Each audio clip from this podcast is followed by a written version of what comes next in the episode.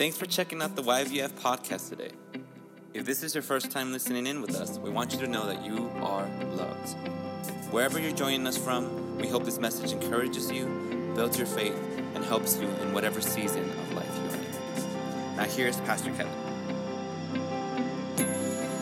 Man. So we're going to be looking at Second Thessalonians, but I'm going to kind of add a couple of things here because because the Lord's kind of put this in my heart. So I wa- actually want you to open Isaiah chapter 28 to begin with. Isaiah chapter 28. What we're going to be talking about now in this part of Second Thessalonians is, are, uh, is New Testament order or discipline in the ranks, if you will, if we're using military uh, terminology. And uh, if you remember, we're looking at chapter 3 as these military regulations, the things that are necessary for us to walk in victory. And the first thing that we talked about last week was praying for one another and the power of intercessory prayer, and in particular, praying for those who are our pastors. Uh, it actually wasn't last week, it was two weeks ago, right? Because Massey was here last week. But those who have uh, spiritual authority in our lives and they care for our souls, our spiritual leaders and our pastors. And today we're going to be beginning, at least, to talk about order within, within the church. But I want to start kind of a little bit further away from that in Isaiah chapter 28, because there's something the Lord spoke to me while we were on this retreat, and I just want to blend it into this, and I might preach on it, full blown preach on it uh, later and it comes from Isaiah, begins with Isaiah chapter 28. There's a lot of verses, but I want to look uh, at, at, this one. So while we were at this retreat on Saturday morning, it wasn't a retreat really, it was a meeting. I don't, I don't know what you call it. I'm using the word retreat. But while we were at this regional meeting uh, on Saturday morning, the plan was at 8 o'clock in the morning there was going to be worship. And so that's pretty early, right? So, but um, uh, worship began. We got up early, had breakfast, enjoyed the little view of Mount Shasta or whatever, and then got over there for the worship. And when the worship began, uh, the Holy Spirit just fell. You know, what we're singing this morning, Come, Holy Spirit, that cry of our hearts that the Holy Spirit would come. And when the Holy Spirit comes, the scripture teaches us that He gives His manifestations as God wills to every member of the body of Christ. Now, I know that a lot of you sit out there and you think, well, that's a really happy that our pastor or the worship team or somebody else is moving in the gifts of the Holy Spirit and that God's doing something, you know, or that they're laying hands on someone and they're getting healed or that they're preaching and somebody's getting saved. But you have to know and understand that New Testament order begins with each one of us being filled with the Holy Spirit and the gifts of the Holy Spirit working through our lives as God wills, the manifestation of the Holy Spirit. And so after the worship time, um, I can't remember exactly at what point, but then there was a time where you broke up and you got to know each other better and just talked, to, talked with uh, different people to get to know them. And because we didn't know anybody there, so that was really good for us. And then there was a time of prayer, and there was a time of discussing some some teaching and stuff like that. But at one point, this one guy, and his name was Doug, and I can't remember his last name. I'll, I'll, I'll get to know all these guys better. And I can't remember what town he's from, but somewhere up on the border with Oregon, because everybody's somewhere up on the border with Oregon, and, or in Oregon itself. And um, he was sharing something, and he made a statement that was so profound for me. When I heard it, it just was one of those statements that just unlocked all these, these, these corridors. Everything just kind of opened up by this one statement he made. I can't even remember the context he was making the statement in, but I know that he was sharing something with another pastor who was going through some difficult times, okay? And it wasn't something I'd never heard before. It was something that I've been hearing over and over again from the Holy Spirit, but haven't been able to put it into words, okay? And so the statement was real simple he said that God speaks and God is speaking in a different language than he was speaking in before. That God, he didn't say that God is saying something new. He's still saying this, but he's speaking it in a language you don't know so that you will have to um, follow harder after him to hear his voice. You will have to pursue him and you will have to learn to hear what he's speaking in this new language, and he'll give you even greater understanding. And when I heard that, I mean, it registered in my heart because I meet so many people that don't have a clue of what God is saying today. And it's sad because God is speaking and we need to hear God. But we want God to water down His Word, we want Him to dumb down His Word. We want Him to make everything so easy that, you know, that we don't have to work hard to understand it at all. And if that's the kind of school you went to, then you probably have a really bad education because that's not what teachers are supposed to do. They're supposed to take you step by step, you know, word upon word, line upon line, teaching upon teaching, and bring you into an understanding of things that you don't understand before. So in the scripture in Isaiah chapter 28, it says in verse 9, in verse 9 of Isaiah chapter 28, and I'm, if I do a sermon on this at some point, I'm going to start up above it in the verses that's talking about the drunk prophets, and the title of the sermon is going to be There's Vomit All Over the Table. Sorry, but I'm not going to do that sermon today. But uh, if you look at the context of this, it's pretty amazing that people are listening to the words of drunk prophets, but they're not listening to God. By the way, we sang this song, Our God is an Awesome God, this morning. I don't know if you know who wrote that song. Rich Mullins wrote that song and performed that song before it became a popular worship song in the church.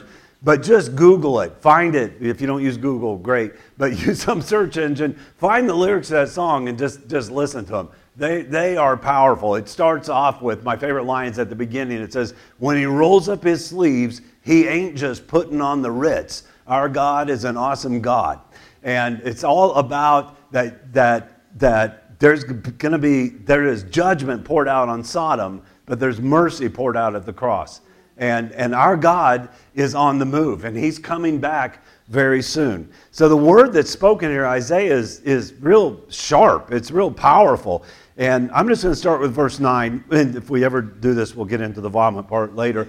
But in verse 9, it says, To whom, he's talking to his people, God speaking to his people through the prophet. He says, To whom would he teach knowledge?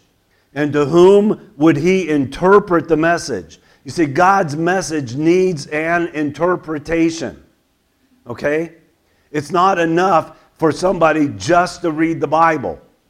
They need that interpreted. They need to have an understanding of that. You know, if you try to read the Bible without the Holy Spirit, you're not going to understand a whole lot there. But if you'll listen, the Holy Spirit will speak to you through the words of Scripture and He will give you interpretation. So He says, To whom would He teach knowledge and to whom would He interpret the message? Those just weaned from milk, those just taken from the breast. So that has a lot of imagery in the New Testament also. For he says, order on order, order on order, line on line, line on line, a little here, a little there. That's how revelation comes to us. Indeed, he will speak to this people through stammering lips and a foreign tongue. He who said to them, Here is rest, Give rest to the weary, and here is repose, but they would not listen. Now, do you know where that's quoted in the New Testament?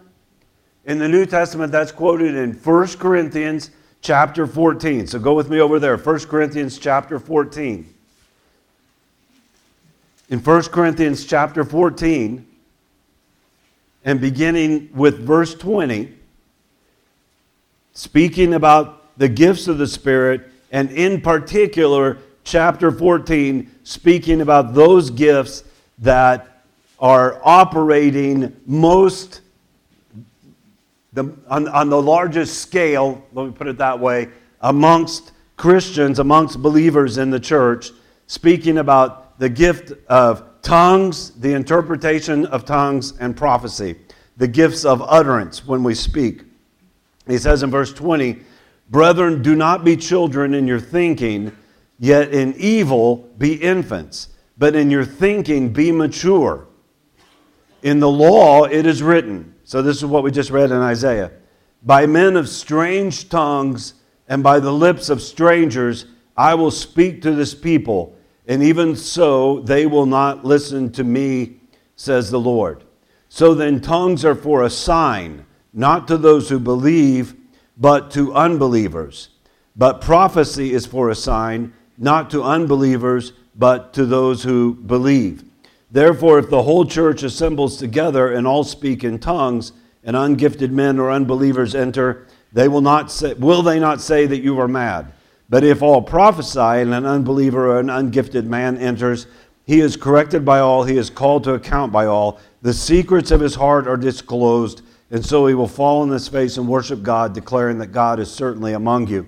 Now, I'm not going to teach on speaking in tongues and prophecy uh, this morning, but, but it's actually not a difficult teaching. It's not a difficult thing to understand.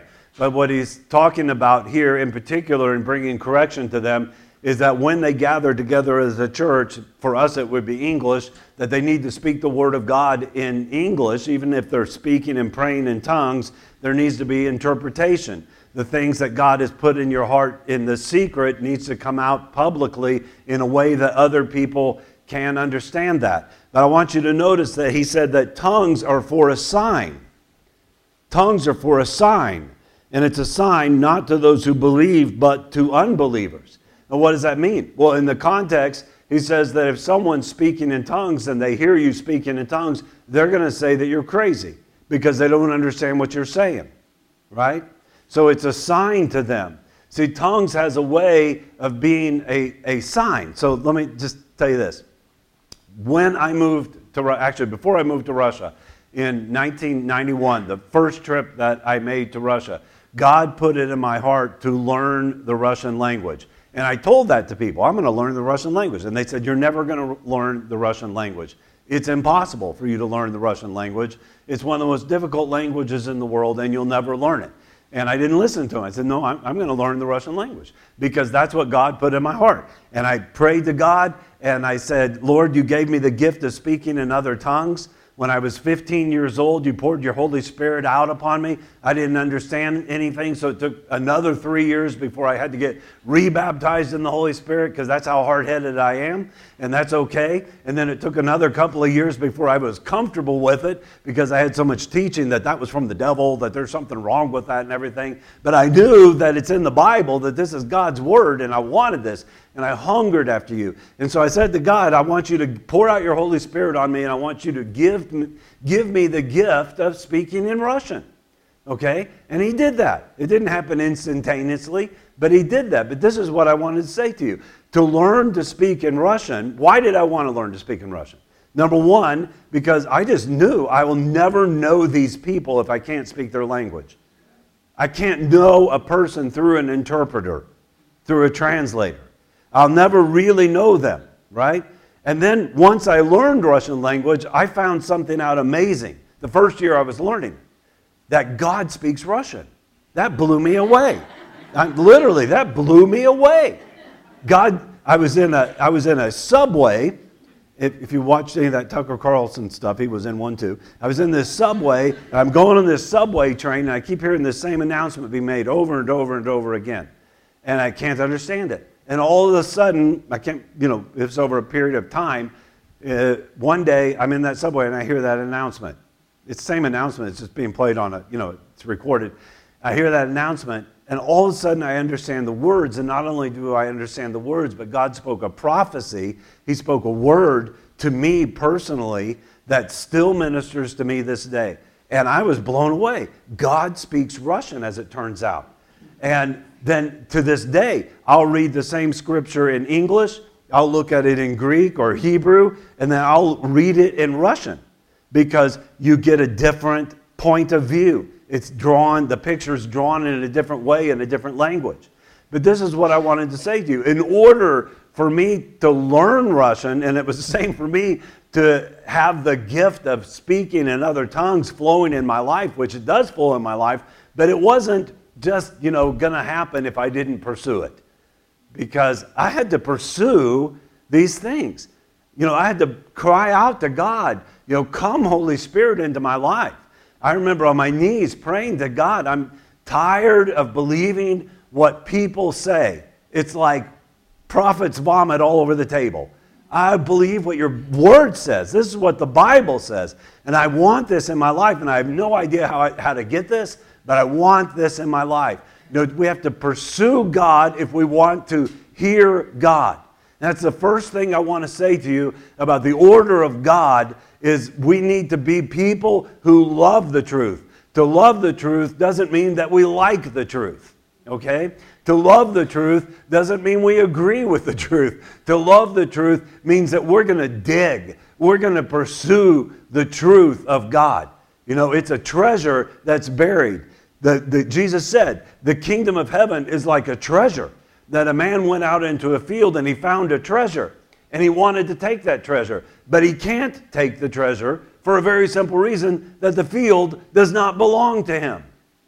Yeah, I came over to, to your house. I went over to Shalene. She was having one of those cool parties she's having. I'm walking around, kicking around some sagebrush out there, and man, I find a bunch of gold. Well, I can't just take that gold. That's Todd and Shalene's gold, probably.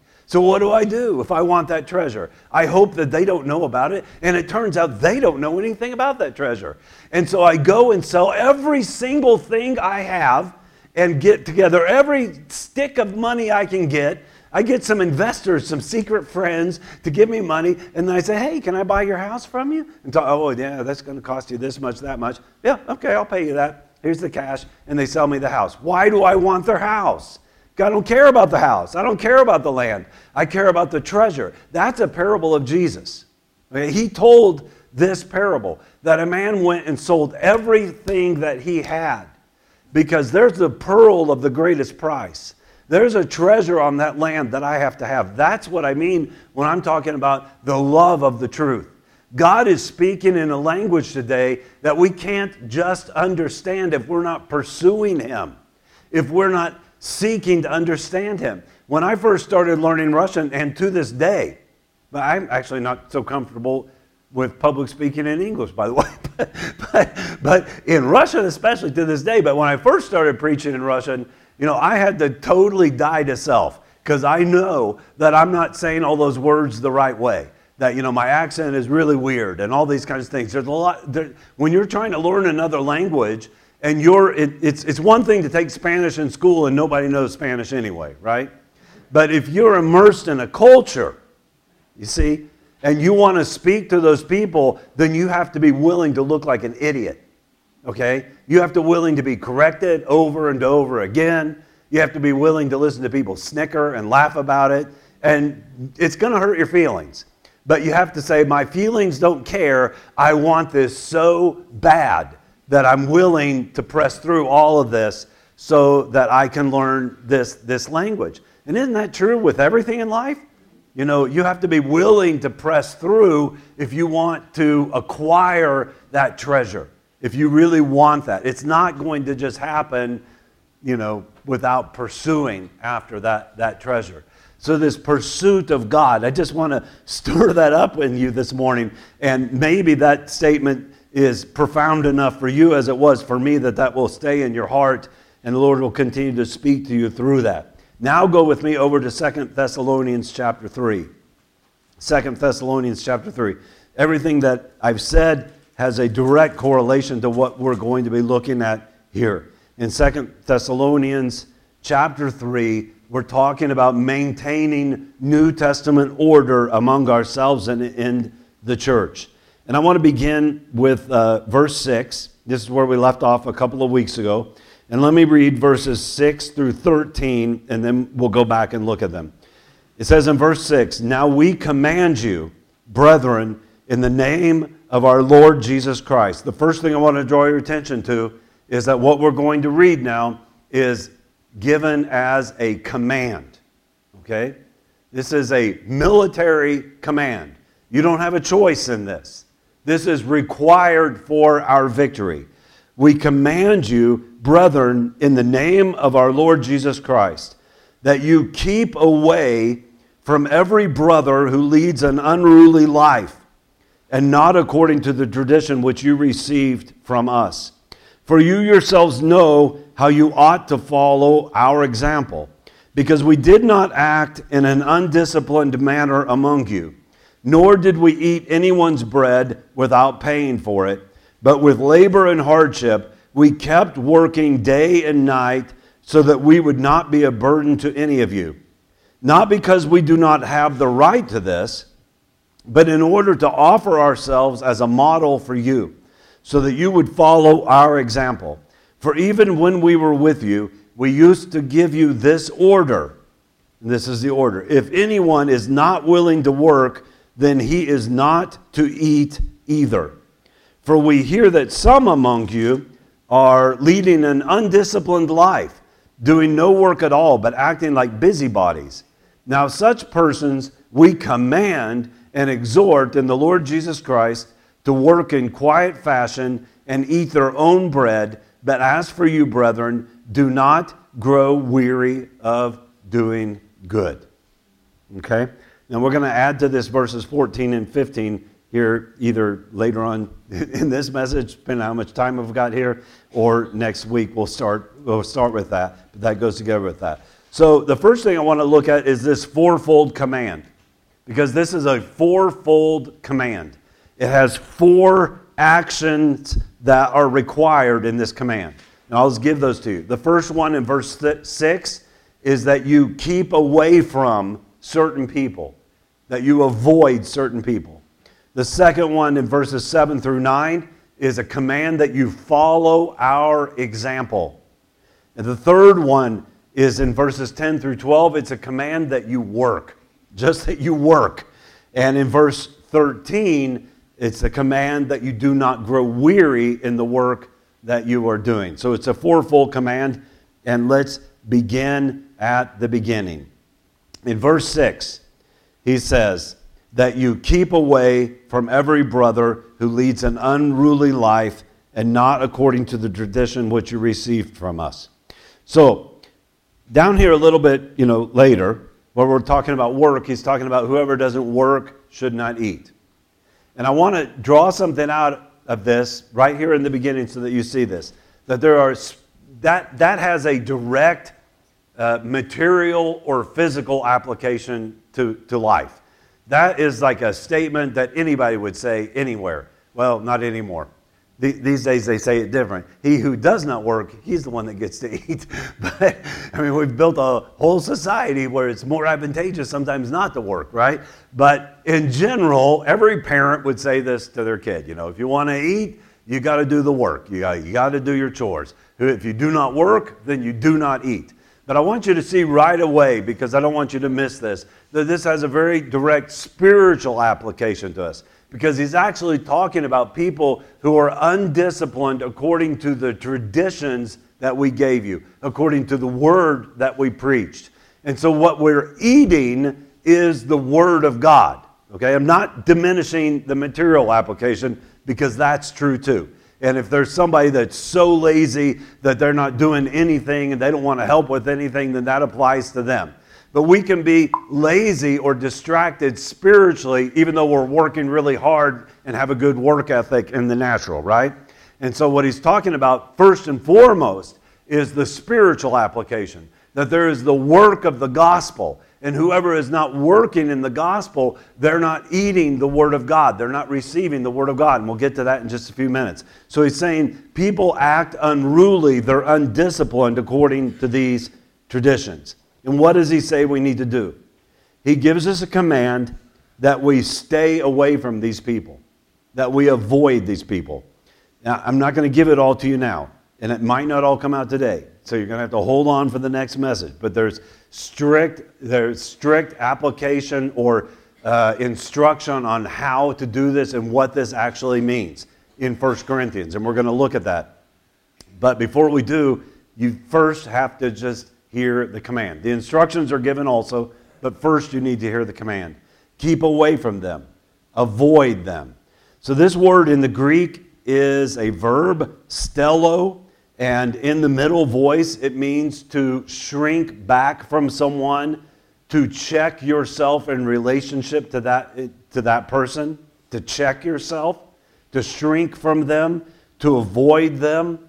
And this word is used also as a military term. And as a military term, and this is really what I want you to hear, it means to muster the troops, to gather the troops together. Okay? He's saying, we're mustering the troops, we're gathering the troops together. And you need to, everyone who's involved, Paul says uh, to Timothy, that whoever's a soldier, he does not involve himself with the affairs of the world. He has to say goodbye to his family, goodbye to his job. You know, he's got to go to war. He's got to go to the muster. He's got to join the troops. And what he's saying is it's a time for you to get very serious and you need to gather yourselves together as the people of God and separate yourselves from every person who leads an unruly life. Now, notice that he says, from every brother who leads an unruly life. He's not talking about people that live in the world, and we'll get into that later. He's not talking about unbelievers here in particular. He's talking about bringing discipline and order into the ranks of the church, those who walk about in an undisciplined manner. So in verse 7, in verse 7, uh, we have the exact same words. So in verse 6, he says, an unruly life, lead an unruly life. In verse 7, he says, we uh, did not act in an undisciplined manner. In the Greek, those are exact same words. In my Bible, they're translated a little bit different unruly, undisciplined. But in the Greek, he repeats the exact same words. He says, Separate yourself from those people that are undisciplined. They're not, they're not they're not playing on the team according to the rules. They're not listening to the coach, okay? They're not under the command of, the, of, the, uh, of Jesus Christ. They're not with the program. They're not enjoying the work. They're sitting around picking their nose, watching you do the work, and all they're doing, they're not just lazy. It's not just laziness. They are hindering the work. And you need to separate yourselves from those brothers. Separate yourselves from them. And then he uses it again in verse 11. He says, We hear that some among you are leading an undisciplined life. This is a Greek word, ataktos. We have an English word, tact. Okay? Tact. That comes from the root of this word. And it, and it is also a military term. And it means that they are leading a life or they are walking about in disarray.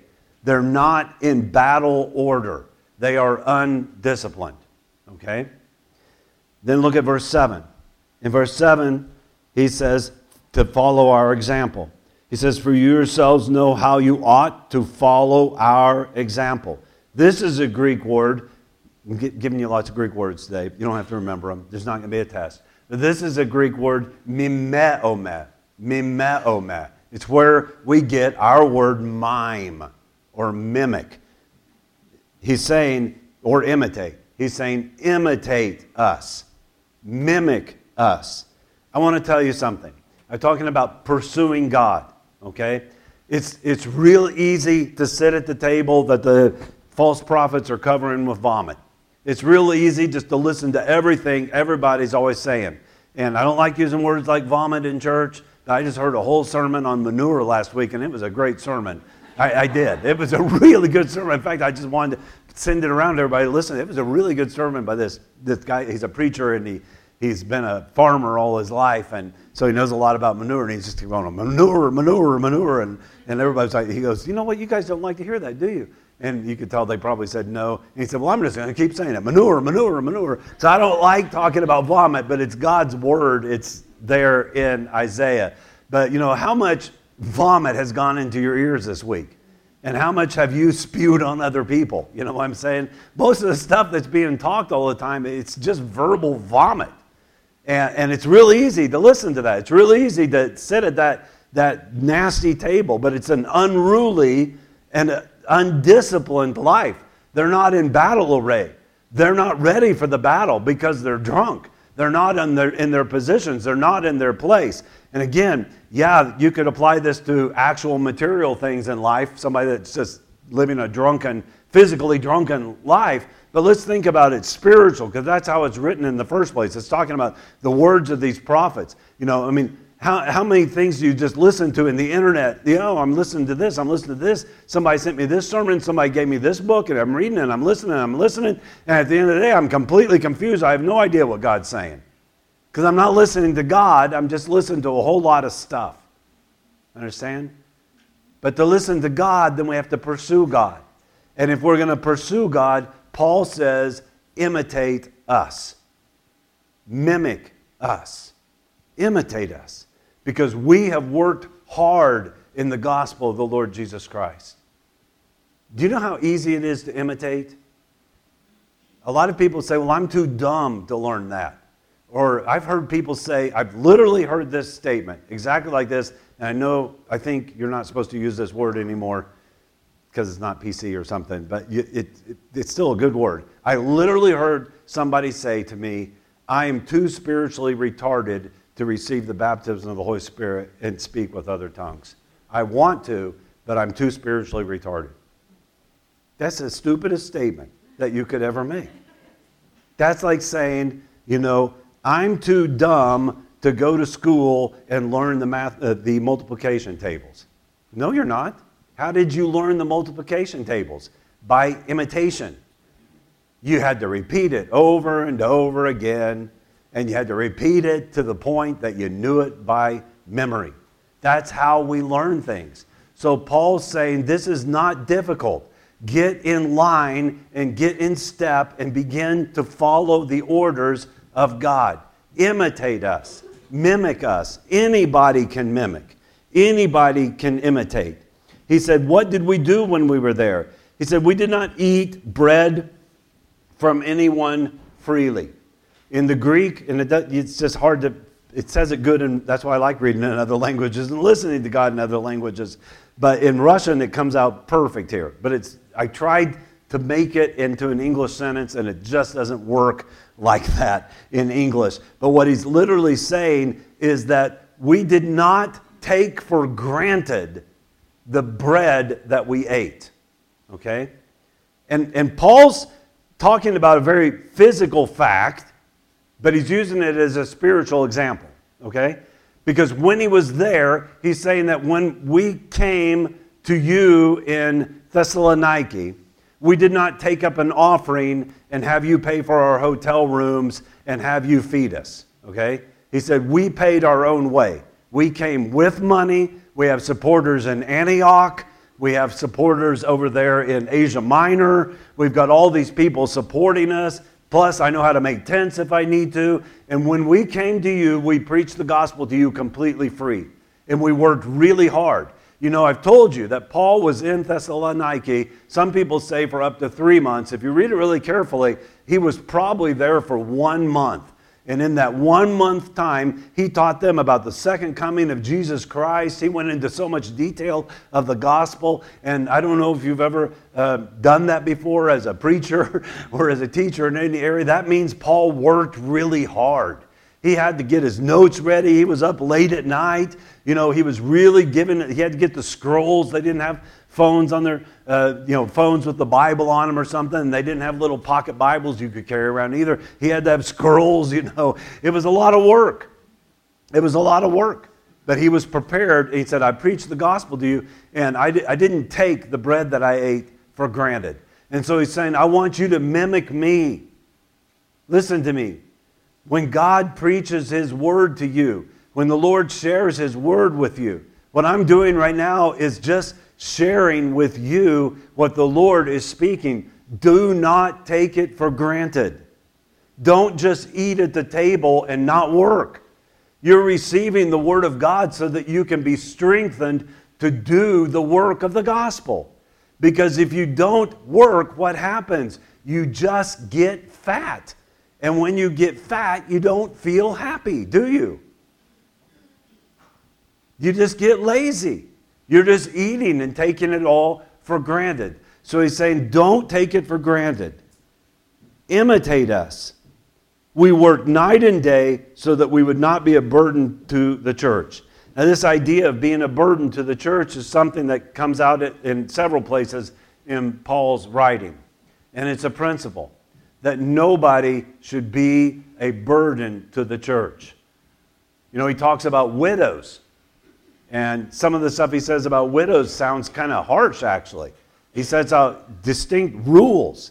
He even says a widow has to be 60 years old or we, we're not going to support her in the church financially. If she's younger than 60, get married again.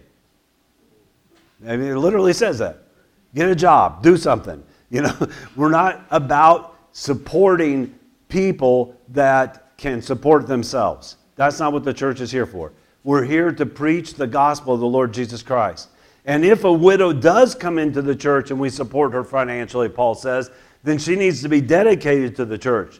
You know, she'll be cleaning floors and praying and, and going around the church praying, you know, and whatever, you know, really spiritually committed to, to the church, that she's still going to work, okay? Because nobody can be a burden to the church. You know, nobody should be a burden to the team. Nobody should be a burden to the troops. Everybody has a part to play, everybody has a role to play. Every member of the body is important. And there are no unimportant members in the body. Do you know that? I mean, just try breaking your little toe and you find it out really quick. Because it doesn't matter what member of your body it is, to every single member of our body, God has so designed our body that the nerves are connected there to make you scream in pain. As C.S. Lewis said, pain is God's megaphone to a deaf world. Every member of the body is important. And that pain is telling you that is important. So there's nobody in this church who's unimportant. There's nobody in this church who God doesn't want to work through your life. So this is really, this command isn't a command sent to condemn anybody. It's a, it's a command that challenges everybody. Hey, you've been picked for this team. Do you know that you've been picked for the team? You know, you've actually been drafted. You made the draft. Well, I wasn't in the first round. Big deal. How many people dream of making the draft? You made the draft. You're on the team. Why did God pick me? It doesn't matter. He's the coach, He's in charge. He picked you for the team. So that means get in order, get in line, and begin to imitate the Lord Jesus Christ. How do we imitate Jesus? Well, the Bible way isn't just reading the Bible and doing what Jesus did. The Bible way is called discipleship, that we imitate people who are imitating Jesus. We follow other people who are following Jesus. You know, Paul said, imitate me as I imitate Christ. Does that mean our leaders are infallible? Of course not. One of the things that you should be able to see in leaders, that's why I always encourage parents please, parents, be the kind of people who are humble enough to say you're sorry to your own kids. Allow them to see that you know how to repent because you will fail in front of their eyes. But if all they see is this pride, they'll never learn to ask forgiveness. And so there's even in our failures, there's an opportunity to show people to Jesus. People need to see that even in our failures, we, we ask forgiveness and God restores us. He forgives us, right? He heals us. He sets us back in place. So if we're following Christ, never forget that somebody's watching you. You are a leader because somebody is watching you. I'd say, well, I'm not, you know, a big leader in the church or something like that. Well, every member of the body is important. So everybody's leading in some area. Everybody's pastoring in some area. Somebody is watching you. So let them see Jesus in your life, even through your failures, even through the things that you do wrong. So this is how we learn. Is we learn by following the example. So let me say something. The first one was about avoiding. You know, if you look and your spiritual leader, you know, if you look at kids, young people, if your parents are following Jesus, right? And if they're not, well, you're and you're listening to me, you came to church because somebody's following Jesus, that you're listening to, grandparents, somebody else, right? If they're following Jesus and they're saying, maybe they're saying it in a way that they don't know how to say it, trust me, we don't always know how to talk to teenagers. You know, we don't know exactly what to say sometimes. But, but they're saying, hey, you need to avoid this. Okay? Take that seriously. just think maybe my parents or grandparents know something. Have enough wisdom to say, if they say to avoid it, then I need to avoid it. You know, in the church, if your pastor, your leaders are saying, we need to avoid this, this teaching is poison, this is not good, then don't go around and sneaking around sharing those videos with everybody because you're not going to avoid it because I'm not going to listen to pastor. Okay, then don't listen to pastor. But you're not listening to pastor is to your own hurt. Because I can promise you as a pastor, I'm not going to tell you to avoid anything. I don't care what you listen to. I don't want to know what you listen to. But if it's poisonous and it's deadly for the church and for you, and I'm telling you that I've experienced that, and this is what God is saying, this is what God's word says, then avoid that doctrine. Avoid that table that's covered with vomit. Avoid those people. You know, and we're going to get into this more later, and I know it's not going to happen today because I can see by the time we're going to finish this later, we're going, I'm going to get into detailed instructions about this. But if the, the church leadership uh, has taken a stance, and I can't remember the last time that I, I, literally can't remember the last time that we had to, you know, tell somebody you're not allowed to come back to this church anymore. There, actually, I do think I do remember, but, but most people would probably agree with that one because it was a little dangerous. But, but anyway, um, if the church leadership has taken a stance, and, and this happens quite often, and somebody gets offended and they leave the church. Well, I'm not going back to that church because that's the stance the church is taking. You know what people in the church always do? They're always, oh, it's okay. I know our pastor's kind of mean and start feeling sorry for everybody and start all this kind of stuff. Well, you, you, you can do that. I don't care. But you're just hurting your own self. You know, take a stand together, come together. The discipline that God wants to see in the body of Christ is that we stand this, together. Because this idea of an undisciplined life, listen, this is important. It's not actually, when you read that, you might think of somebody that's lazy. But they're not lazy because he says they're busy bodies. A busy person isn't a lazy person, is he? They're just busy about the wrong thing. Okay? So it's not really describing someone who's lazy in the work of Christ. It's describing someone who is disruptive in the work of Christ. Someone who receives the bread of the Word of God that's being preached, but they do not take responsibility for that word that they receive. And they become a burden to the church. I would say it's like this it's a baby that just refuses to grow up. A baby is a burden, right? Am I right? Babies are a burden. Changing diapers, that's a burden. But it's a happy burden because that's my baby. But it's not a happy burden if they're 16 years old and they're still wearing diapers, is it? No, I mean, this is a baby that refuses to grow up. You know, it's, it's okay to be an imbecile. It's, it's okay to be uneducated. Maybe imbecile isn't the right word there, I don't know. But, but it, it's okay to be stupid, okay? But if you're, if you're stupid when you finish 12th grade, something's wrong, okay? You refuse to learn, you refuse to grow up. And this theme ha- is reoccurring in the New Testament. You know, it's written in Hebrews that we've been going through on Wednesday nights that by this time, you all ought to be teachers already. But you still need me to come back and give you the basic things of God's Word. Okay? You ought to be teachers of other people already. So, follow our example. Just imitate. Anybody can do that. It's easy to imitate. The next one, in verses 10 through 12, he talks about working. That these people, they eat, but they do not engage in the work. It says that they are busybodies. Well, the Greek word for busybody is exactly the same as the English word busybody, so I'm not even going to give it to you. These are people that are busy running around all the time. What is a busybody? A busybody is someone that disrupts other people's relationships, right? A busybody disrupt, disrupts the relationship between a husband and wife. Am I right? Busybodies love separating husbands and wives. That's their favorite thing. Busybodies love separating churches. They just love that. And how do they do that? They do that with gossip. They do that by spreading half truths. Okay? A half truth might be a 99% truth, but the 1% poison just poisons the whole well. It destroys everything. And their goal is to separate people and divide people. Why do they want to do that? Well, there's a million reasons why. The why doesn't matter, it's what they do.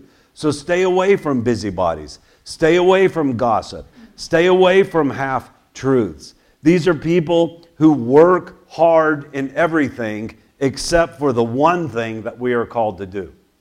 And I don't want our church to be a busybody church. We have a mission from God, we have a call from God. If, if, if we can't formulate it any other way, then it's called the Great Commission. We are called by God to make disciples of nations, to take the gospel of the Lord Jesus Christ to people, to lay hands on the sick so that they would recover. Right? We are called by God to cast out demons, that people would be delivered from the power of Satan. We are called by God to walk in His glory and shine forth that glory as a light on this earth. We are called by God to be the salt of the earth, the preserving power of God that this earth would be preserved. At least this little corner of the world we call Yerington. Okay? We are called by God to be His salt and to be His light in this place. So if we're busy doing things, you know, at, um, honestly, as a pastor, I really evaluate in my mind every single thing that we do at the church. Is this furthering the gospel of the Lord Jesus Christ? Is this furthering the gospel of the Lord Jesus Christ? And it can be, it, it doesn't mean you have to be preaching a sermon.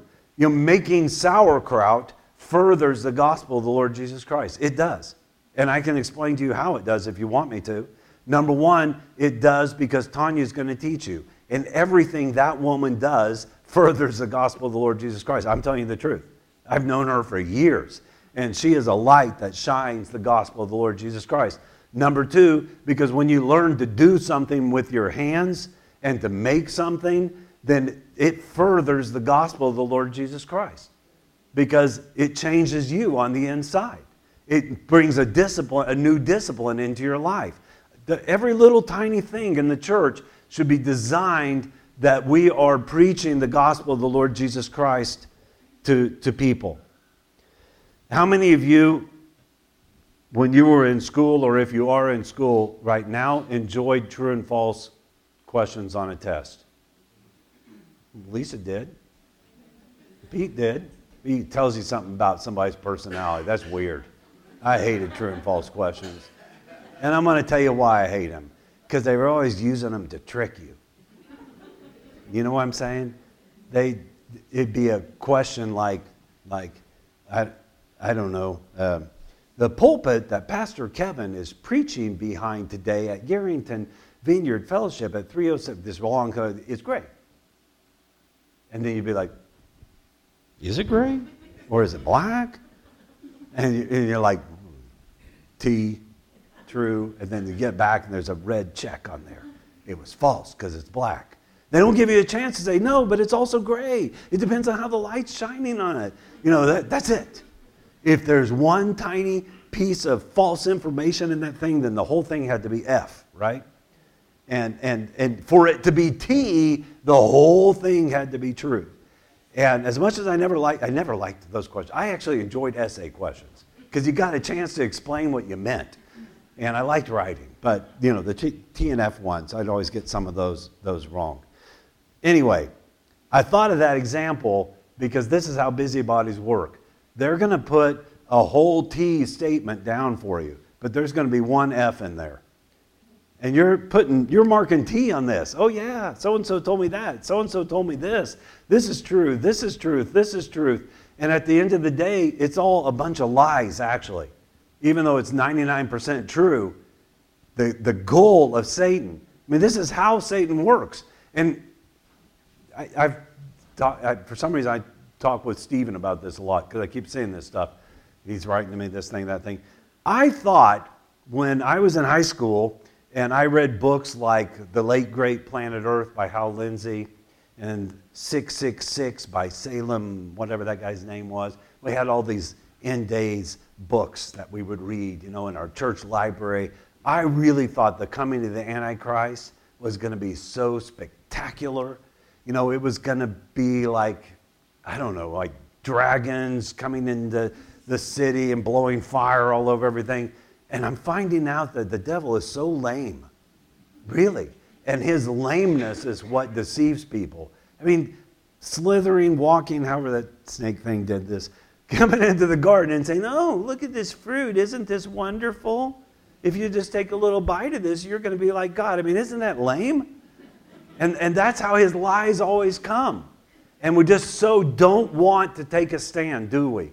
We don't want to, I mean, who wants to say to someone else, I'm not listening to that because that's gossip, and I don't want to hear that.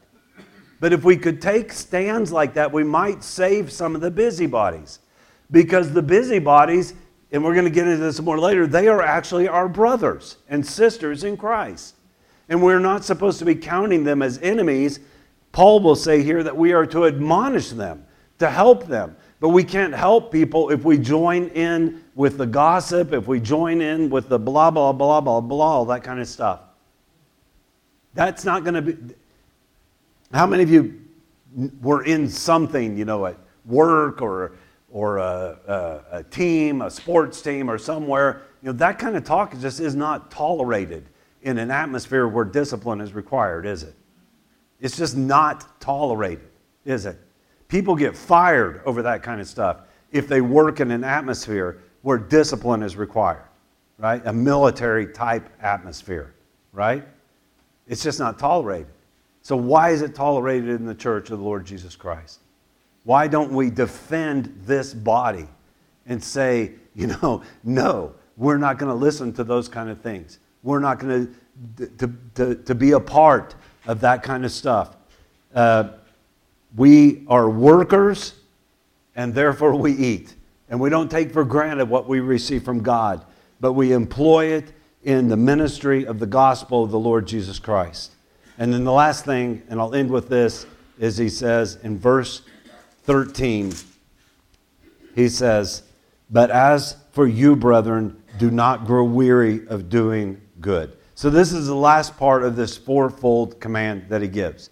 And then we're going to move on with verses 14 and 15. We'll probably finish the whole book next week. But a lot of what I've said to you today, the instructions of it comes in verse 14. So you'll understand it better if you come back next week. But this is the command part of it. The next part of it is the instruction part of it. But as a part of this command, he also gives us a command that we do not grow weary. Now, I'm not going to give you the Greek word here, but I'm just going to tell you what it means it means that you do not end bad. That's literally what the Greek word means. It does mean not to grow weary, but it means not to end badly, not to fail, not to give up. This is the command that's given when you're coming up to first base and the first base coach is going, go to second, go to second, go to second. You, anybody remember playing baseball and you're running bases? You're not supposed to be looking at that ball. You're not supposed to be looking, you know, at what the fielders are doing. You're supposed to be looking at first base and listening to that coach. Am I right? And if he doesn't give you the command, you better be turning first base to the right because you better not be slowing down before you get to first base. Am I correct? You have to run. That's why they made that rule. So you could run through first base as long as you turn right. If you turn left, sorry, you're going to get out, right? But if he says keep going, then you keep going, right? And, and everything in life, if we start good but we finish bad, nobody's going to ever remember how good we started, are they? And so he says, do not grow weary in doing good. Do not end badly. Do not fail. Do not give up. Do not grow weary. You know, I had you praying for Murmansk Christian Church here at the beginning of this message. In all the years that we were in Murmansk, and I, I tell you this boldly, through us and through our ministry, God did such good. He did so much good. And so when I see that Satan is attacking that ministry, it doesn't matter to me that I don't live there anymore, that I'm not there anymore, or something like that. Somebody else is the pastor of that. That's still a part of the good that God did through me. So I care about that. I want to see, I want to do what I can to help. I want to pray so that the good doesn't come to an end. You know, I want to see that in my children. I want to see that in my grandchildren. I want to see fruit that remains. I shared that testimony with you at this retreat thing that we were at, and I sent a text to, to Dave just to tell him about that. And I, and I said, and, the reason I want to tell you this is I want you to know that, you, that your family has fruit that remains not just in Yerington, but all around the world. And, and I know they know that, but it feels good to hear that, doesn't it? It feels good to hear a good report that something that you put a lot of work into, that you've done good, that it's still going, that it's not going to end bad. See, here's the thing about good as an absolute good good doesn't stop, okay, until something stops. I think that's one of those. Uh, Frank, you just went through that, didn't you? One of those uh, laws of physics from Newton there, you know? Like, like if I start rolling the ball, it's just going to keep rolling and rolling forever and ever and ever until something stops it, right? Well, good doesn't stop until something stops it. You know, it just keeps producing fruit, producing fruit, producing fruit. And so I say, if what stops good is when we give up, it's when we quit.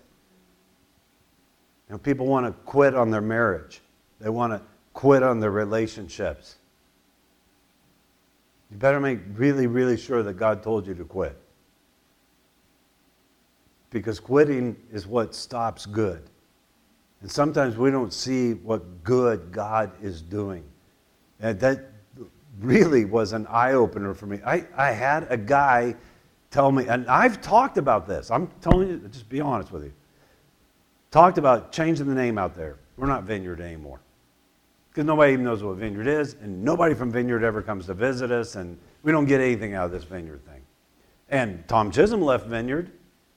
Everybody else left Vineyard. We're the only Vineyard left in Nevada. And the only reason I haven't done it is just because I don't like leaving things. I really don't. I don't like quitting. I want to see it through to the end. So I had a guy tell me last week, it was like sort of like supposedly prophetic or something. I, I think God's saying that you need to get out of the vineyard. And wasn't a guy in this church. And so we went up to this retreat, and in my mind, I'm thinking, well, this is it. I'm going to find out if God wants us in the vineyard or not. Because if this doesn't go good, then I'm out. And I pretty much already made up my mind this ain't going to go good. But I kept an open mind about it. And Tanya was real encouraging. We need to go to this. And if nothing else, we could stay in the cabin and look at Mount Shasta. And, uh, but, but you don't want to judge things until you really know what you're judging, right? So we're driving up there, and I think somewhere out in the middle of those woods, there, you know, it's just all trees everywhere. At one point, I said, I'm tired. I said, Well, I can tell you one thing. This is too far to drive for this. I'm getting all grumpy because I'm tired. It's a long way to drive. Drive up there, drive right back. And then I'm thinking, there's other things I was thinking. But I keep, every time I'm saying this stuff, the Holy Spirit's saying, I said, keep an open mind. Keep your heart open. Okay, okay. We're going to have fun. And then, and then I'd switch. I'd say, I'm too tired of driving. And I'd say, oh, but I'm going to have fun. We'll just make it a date, you and me, you know. And I'm trying to keep this positive thing going. You know what? It's like the Holy Spirit just, just so fell in that place. It was so strong, it was so powerful.